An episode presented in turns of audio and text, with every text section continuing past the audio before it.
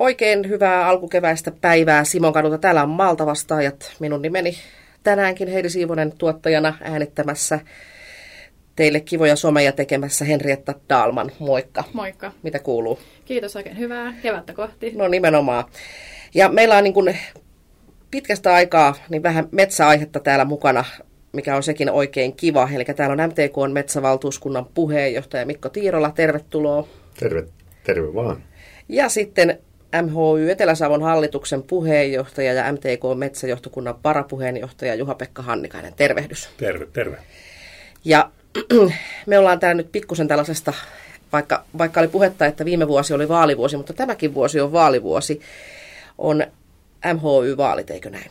Näin on. Ne on aina Joo. neljän vuoden välein, niin kuin kunnon vaalit pitää olla neljän vuoden välein. Joo, pysyy sellainen tietty sykli, että koko ajan on pikkusen vaalia. Mutta kertokaa te nyt, te tiedätte enemmän kuin minä, että mitä metsähoitoyhdistys tekee. Metsähoitoyhdistys tuottaa palveluja jäsenille ja val- valvoo heidän etuaan. Mm. Se on perustettu aikoinaan siihen, että, tuota, että sille yksityiselle metsäomaisuudelle saadaan lisäarvoa ja, ja pystytään katsomaan sen päälle, että se pieni metsäomistaja ei tule niin kuin juksatuksi puukaupoissa. Eli puukauppaa, metsähoitoa, neuvontaa, monta muuta, näin minulle briefattiin tätä. Onko metsähoitoyhdistykset valtakunnallinen toimija? Kyllä on. Kaikkiaan 66 yhdistystä ympäri Suomen. Se on sekä valtakunnallinen että paikallinen, eli toimitaan ketjussa. Metsähoitoyhdistykset on MTK-jäsenyhdistyksiä ja MTK on päässä hoidetaan niitä metsäomistajien asioita tuonne lainsäädäntöön Helsingin päässä ja, ja enenevässä väärin Brysselin päässä. Ja sitten metsähoitoyhdistys on siellä, siellä missä on ne metsäomistajan metsätkin. Se oma neuvoja on se, se ykkös, ykköstykki sille metsäomistajalle, mutta että se paikallisen puumarkkinan, miten puuta katkotaan, tukkia ja kuitua ja, ja minkälaista markkinatietoa jaetaan, niin ne on siellä niin paikallisella tasolla lähellä sitä metsäomistajaa. Se kuulostaa tänä aikana, kun kaikki keskittyy, niin aika hyvältä palvelulta. Eikö juu? Kyllä. Ja Suomessa on, niin kuin sanoitte, että 66 metsähoitoyhdistystä Suomessa, ja meillä on muutenkin yhdistyksiä paljon, jokainen kuuluu johonkin yhdistykseen, ja siellähän sitten niin kuin on, on jäseniä ja, ja näin, mutta miten se päätöksenteko metsähoitoyhdistyksessä ja metsähoitoasioissa menee?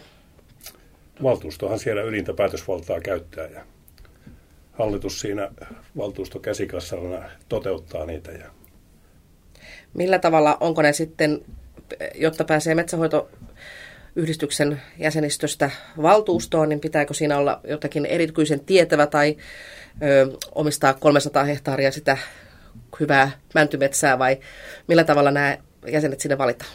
Se on jokaisella metsähoitoyhdistyksen jäsenellä oikeus asettua nyt näissä vaaleissa ehdokkaaksi. Aikaisemmin piti olla niin kaksi suosittelijaa, mutta nyt tämä lainsäädännön kummajainen saatiin pois. Eli ihan joka ikinen, joka on metsähoitoyhdistyksen jäsen ja omistaa vaikka pienen palan sitä metsää, niin voi, voi tuota asettua ehdolle. Ja sitten tietysti kaikki metsänhoitoyhdistyksen jäsen, jäsentilat, jokaiselle jäsentilalle tulee se äänestys mahdollisuus, niin ne sitten valitsee siitä porukasta, kenet he haluaa, haluaa edustamaan sinne valtuustoon ja tekemään niitä, niitä strategisia linjauksia, että mihin suuntaan sitä omaa metsähoitoyhdistystä halutaan kehittää.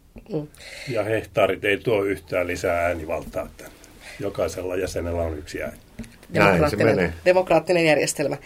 Ja nyt sanoit Mikko, että neljän vuoden kausi, eli vuodeksi 21-24 valitaan nyt sitten valtuustoja. Ja vaalit käydään marraskuussa ja sähköinen ja postivaali. Joo, ensimmäistä kertaa on nyt niin myöskin sähköinen vaihtoehto mahdollista.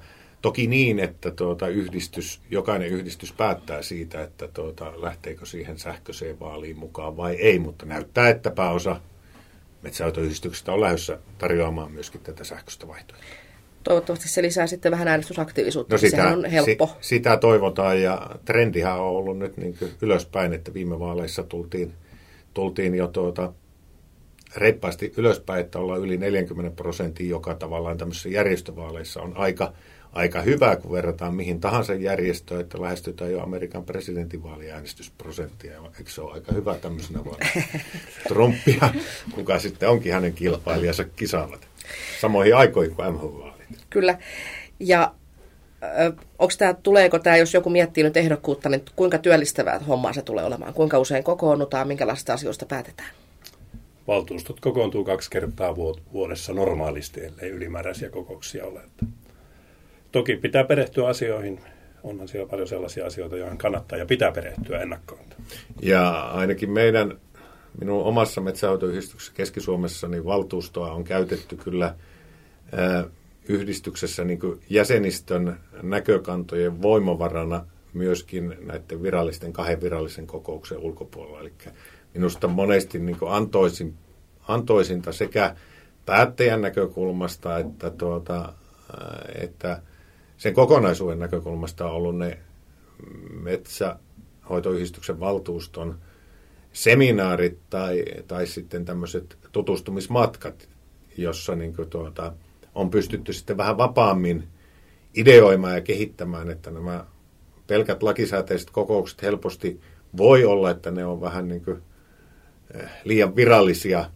Toki niissäkin tulee paljon niin kuin, niin kuin semmoisia asioita, joita sitten se yksittäinen valtuuston jäsen voi hyödyntää omassa metsän omistamisessa. Eli siinä, on vähän, siinä voi saada hyötyä siihen omaan metsän omistamiseen ja sitten tuoda sitä omaa näkökulmaa siihen, niin kuin ehkä sen pitää ollakin. Näinpä. Te olette molemmat, Mikko Tiirola ja Juha-Pekka Hannikainen, pitkän linjan luottamushenkilöitä nimenomaan metsäpuolella, niin minkä takia te olette itse lähteneet tähän mukaan? Mikä Juha-Pekka ajoi sut tällaiseen ehdokkaaksi ja sitä myöten muihin luottamusvirkoihin? No kiinnostus metsään on varmaan ollut se perimmäinen ja ehkä se on niin kuin sitten jo yli sukupolvinen meillä ainakin. Että muistan olleeni isäni matkassa metsähoitoyhdistyksen yleisessä kokouksessa alle kouluikäisenä ja siellä vanhat herrat niskat punaisena äänesti metsähoito maksuprosentista ja toki vieläkin... Sä tiesit heti, että sä joskus haluat olla tuossa joukossa. no nyt nuoremmat varmaan ajattelee juuri näin, että kun näkee minut, että varmaan pää. joo, joo, vieläkin edelleenkin jäsenet päättää jäsenmaksun tasosta, että eihän se siitä ole miksikään muuttunut tuo oikeastaan. Mm. Mites Mikko, mikä sut on ajanut? No, mulle kävi niin, että tuota, mä, mä innostuin pienestä pojasta asti metsäalasta ja lähdin opiskelemaan ihan, ihan metähoitajaksi asti. Ja sillä opiskelureissulla mä niin sitten tapasin tuota keskisuomalaisen talon tyttären ja pääsin niin sanotusti reittä pitkin taloon. Ja mullakin sattui olemaan niin, että appiukko oli ollut innokas, nyt jo, nyt jo vaineja, mutta oli innokas metsähoitomies ja metsähoitoyhdistysmies. Ja siihen aikaan ei ollut vielä 25 vuotta sitten metsähoitoyhdistyksellä valtuustoja, vaan niitä yleisiä kokouksia. Niin minuthan hinattiin sitten nuorena vävynä ja nuorena metähoitajana sinne ja nehän pisti heti sitten paikallisen kuntakokoisen metsähoitoyhdistyksen niin hallitukseen ja, ja tuota, se kärpäne sitten purasi tämän metsäomistajan asia ajaminen ja, ja sitten tämä metsähoitoyhdistysvaalit on ollut sieltä vuodesta 2000 asti, niin joka vaaleissa on ollut mukana ja ja tuota, se, on, se into, into on pysynyt näitä asioita kohtaan. Mm. Kuulostaa hyvältä. Mikä teidän mielestä on, miksi on tärkeää, että metsähoitoyhdistyksessä päättää ne tavalliset metsänomistajat? Eikö tältä voisi Hakkaraisen Juha Porukoinen se päättää, että mitenkä tehdään? Ei, se konsult, konsultille päätösvallan antaminen, siitä on meillä joka elämäalalla niin on vähän huonoja kokemuksia. Se, että se tulee sieltä ruohonjuuritasolta jäsenistä, niin se pitää sen tavallaan niin kuin jalat maassa, eh, että se ei lähde liian korkealentoisen, eikä se lähde pelkästään niin bisneksen varaan pyörimään, vaan, vaan siellä kuuluu se metsäomistaja ääni. Se on se tavallaan, jolla, joka erottaa metsähoitoyhdistyksen muista metsäpalvelujen tarjoista, puutavaravirmoista tai yksityistä palveluntuottajista on justiin se, että ollaan niin metsäomistajan näköisiä metsäomistajia että tätä vaalia ja demokratiaa kannattaa kyllä oikeasti yhdistyksenkin näkökulmasta arvostaa. Mm. Juha-Pekka, mikä sun mielestä on metsänhoitoyhdistystoiminnan merkitys? Minkä takia pitää olla oma yhdistys? metsänomistajilla? Öö, kyllä, tuota, varmaan, varmaan tästä saa hyötyä tuota, niin, taloudellisessa mielessä metsäomistaja, kun tuota, pystyy itse vaikuttamaan niihin, niihin asioihin tuolla oman yhdistyksen kautta. Ja tämä on, niin kuin, tämä on jonkinlainen vastavoima näille isoille metsäfirmoille, että valvotaan sitä omaa etuamme. Mm. Jos haluaisi lähteä valtuutetut, jos tämä pikkusen kutittelee, niin te olette ollut pitkään mukana. Mikolla on tähän oikein korkea koulutuskin, mutta pitääkö metsähoitoyhdistyksen valtuutetun tietää kaikki metsätaloudesta? Ei suinkaan. Ei suinkaan. Minusta niissä metsähoitoyhdistysten valtuustossa niin parhaita on ne niin sanotut tyhmät kysymykset. Ne herättää sitä tavallaan siihen järjestöjarkoniin tai yhdistysjarkoniin tuota, helposti sortuvia vanhoja päättäjiä ja toimihenkilöitä, kun sinne tulee joku raikas nuori ja monesti vielä nais, naiset, joita kyllä kaivattaisiin ehokkaaksi, että naisia sanotaan, että on 40 prosenttia metsäomistajista, mutta että pikkusen prosentti on noussut, sanotaan, että viime vaaleissa 14 prosenttia valtuutetuista oli naisia, mutta tuota, kovasti sinne toivoisi tuota, tätä viksumpaa sukupuolta niin kuin, tuomaan sitä näkökulmaa niin kuin, metsäasioihin. Mm. Minkälainen on näiden valtuustojen ikärakenne? Kyllä se aika korkea on, mutta toki onneksi ainakin meillä on myös nuoria tuota mukana, että alle 30 on todella harvinaisuus kyllä valtuustoissa, mutta kyllä siellä yli 50 vuoden keski-ikä varmaan on valtuustossa. Tähän pitää kiinnittää huomiota. Naisten lisäksi myös nuoria kaivataan eri toteen, mutta tietysti pitää muistaa, että keskiverto metsäomistajan keski-ikä taitaa olla 63 mm. vuotta ja jotkuhan pitää sitä niin kuin uudistuskypsän metsän rajana ainakin Etelä-Suomessa, että että tietysti täytyy muistaa se, että se valtuustoa edustaa sitä metsänomistajakuntaa, eikä sitä voida demokraattisessa vaalissa, niin sitä ei voida rajata, mutta kovasti toivos niiden naisten mukaan tuloa, nuorten mukaan tuloa ja myöskin niiden etämetsäomistajien mukaan tuloa. Eli, eli paikalliset maanviljelijät on suhteessa yliedustettuja niin heidän lukumäärää yhdistyksen jäsenistä. Ja mä olen sitä mietiskellyt, että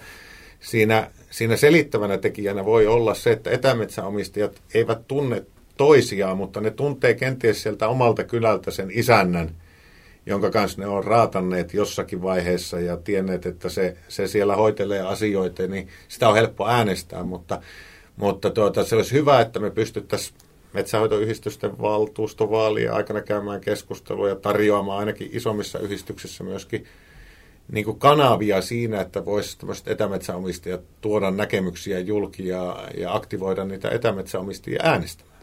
Joo, ihan sama asia ollaan Etelä-Savossakin pohdittu ja todella vaikea on etämetsänomistaja päästä läpi. Hyviä ehdokkaita on jäänyt rannalle ihan sen takia, että ei ole ehkä tunnettu siellä omalla alueella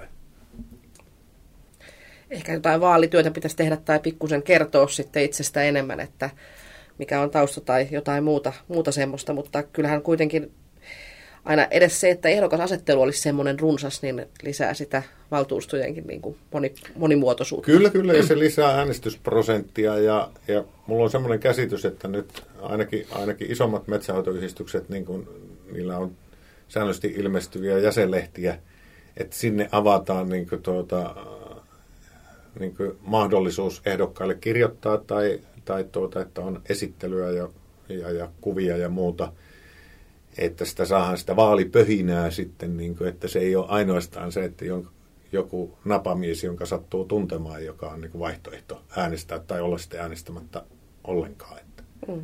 Ja toivoisin, että mahdollisimman laajasti koko, koko tuota, toimialueelta tulisi niitä ehdokkaita ja huomioida myös nämä etämetsäomistajat sillä tavalla se äänestysprosentti olisi varmasti parempi. Kyllä. Äh, pikkusen vaikutusmahdollisuuksista ja sitten siitä, että onko tulossa jonkunlaisia haasteita. Kukaan ei ole nyt voinut välttyä ilmastonmuutoskeskustelulta. Ja sitten siellä välillä on aika koviakin kärkiä nimenomaan siitä, että saako puita kaataa, saako metsää hakata, saako sitä hyödyntää ehkä vähän mun silmään niin kuin häilyy jo tämmöinen yksityis- ja yhteisomaisuuden rajakin, että, että tota, sitä ei aina muisteta keskustelussa, että se metsä on jonkun omaisuutta eikä mitään yhteistä hyvää. Ja sitten näitä vaikutusmahdollisuuksia. Eli lyökö tällaiset maailmanlaajuiset isot keskustelut, lyökö niiden laineet jo sinne metsähoitoyhdistystenkin rantoihin ja kokouspöytiin? Kyllä, kyllä. Meillä valtuusto, va, valtuustokokouksissa ja yhteisötapaamissa nämä on nousseet esille. Ja, ja jonkinlainen niin kuin se omaisuuden suoja on niin kuin tavallaan, tai se on ihmisten silmissä häily, häilyvä tuota, niin kuin sanoitkin mm, tuossa. Kyllä.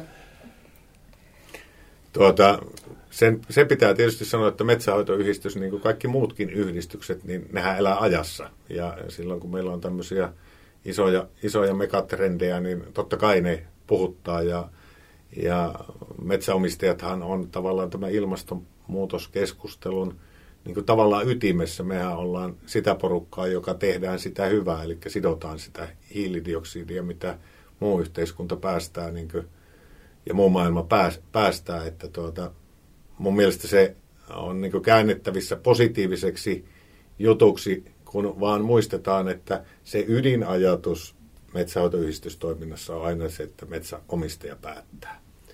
Mutta että kyllä sinne valtuusto, valtuustokaudelle voi houkutella myöskin nyt niin semmoisia metsäomistajia, jotka katsoo enemmän niin tätä asiaa maailmanparannuksenkin näkökulmasta. Että siellä, siellä tarvitaan ideoita siihen, että, että miten metsähoitoyhdistykset pääsee mukaan muun muassa tähän hiilen sidontamarkkinaan, joka, joka voi olla tulevaisuudessa sitten puukauppatilin lisäksi sitten lisätili ja, ja tavallaan uusia näkökulmia, semmoinen ristiinpölytys ja erilaiset näkökulmat, että mä kannustan myöskin semmoisia, jotka on kokenut tähän asti metsähoitoyhdistystoiminnan, että se on vaan tietyn tyyppisten jäärien tuota, paikka, paikallisten jäärien paikka tuota, hoitaa etujaan, niin tuota, sinne, sinne mukaan sinne pöytiin keskustelemaan. Ristiinpölytys tekee hyvää meillekin. Ja siinä ehkä olisi tavallaan, tähän olisi myös sellainen paikka, että jos miettii, että miten osallistua yhteiskunnalliseen keskusteluun, niin tätä kauttahan pääsisi tuomaan sen oman kulmansa sitten myöskin tämmöiseen ilmastokeskusteluun. Ja tämä on varmasti semmoinen, että tulevina vuosina tämä keskustelu ei ainakaan laannu. Ei varmasti. Mitä muuta te luulette, että mikä tulee tällä tulevalla vaalikaudella metsänomistajia ja metsähoitoyhdistyksiä puhuttamaan? Millaisia aiheita sieltä tulee käsittelyyn? No sieltä tulee tietysti, tietysti tuota, tähän omaisuuden suojaan liittyviä, johon Juha-Pekka, Juha-Pekka niin tuota, mainitsi tuossa. No totta kai siellä tulee myöskin sitten vähän tietysti alu, alueittain riippuen, niin myöskin sitten tähän riistaan ja, ja, ja tuota, tuulivoimaan ja kaiken näköisiin tämmöisiin asioihin, jotka nousee yhteiskunnassa niin muutenkin tiestöön. Ja, ja tulee varmaan niin pohdittavaksi se, että kun metsäomistajan rakenne muuttuu, eli tulee vielä enemmän niitä etämetsäomistajia, että miten palvelua pystytään suuntaan ja muutta, muuttamaan siihen, että entistä paremmin pystytään heitä palvelemaan. E, se voi olla kuitenkin vähän erila- erilaisia palveluja tarvitsee se, joka asuu 300 kilometrin päässä siitä tilalta, kuin sitten joka asuu sillä kylällä, missä on.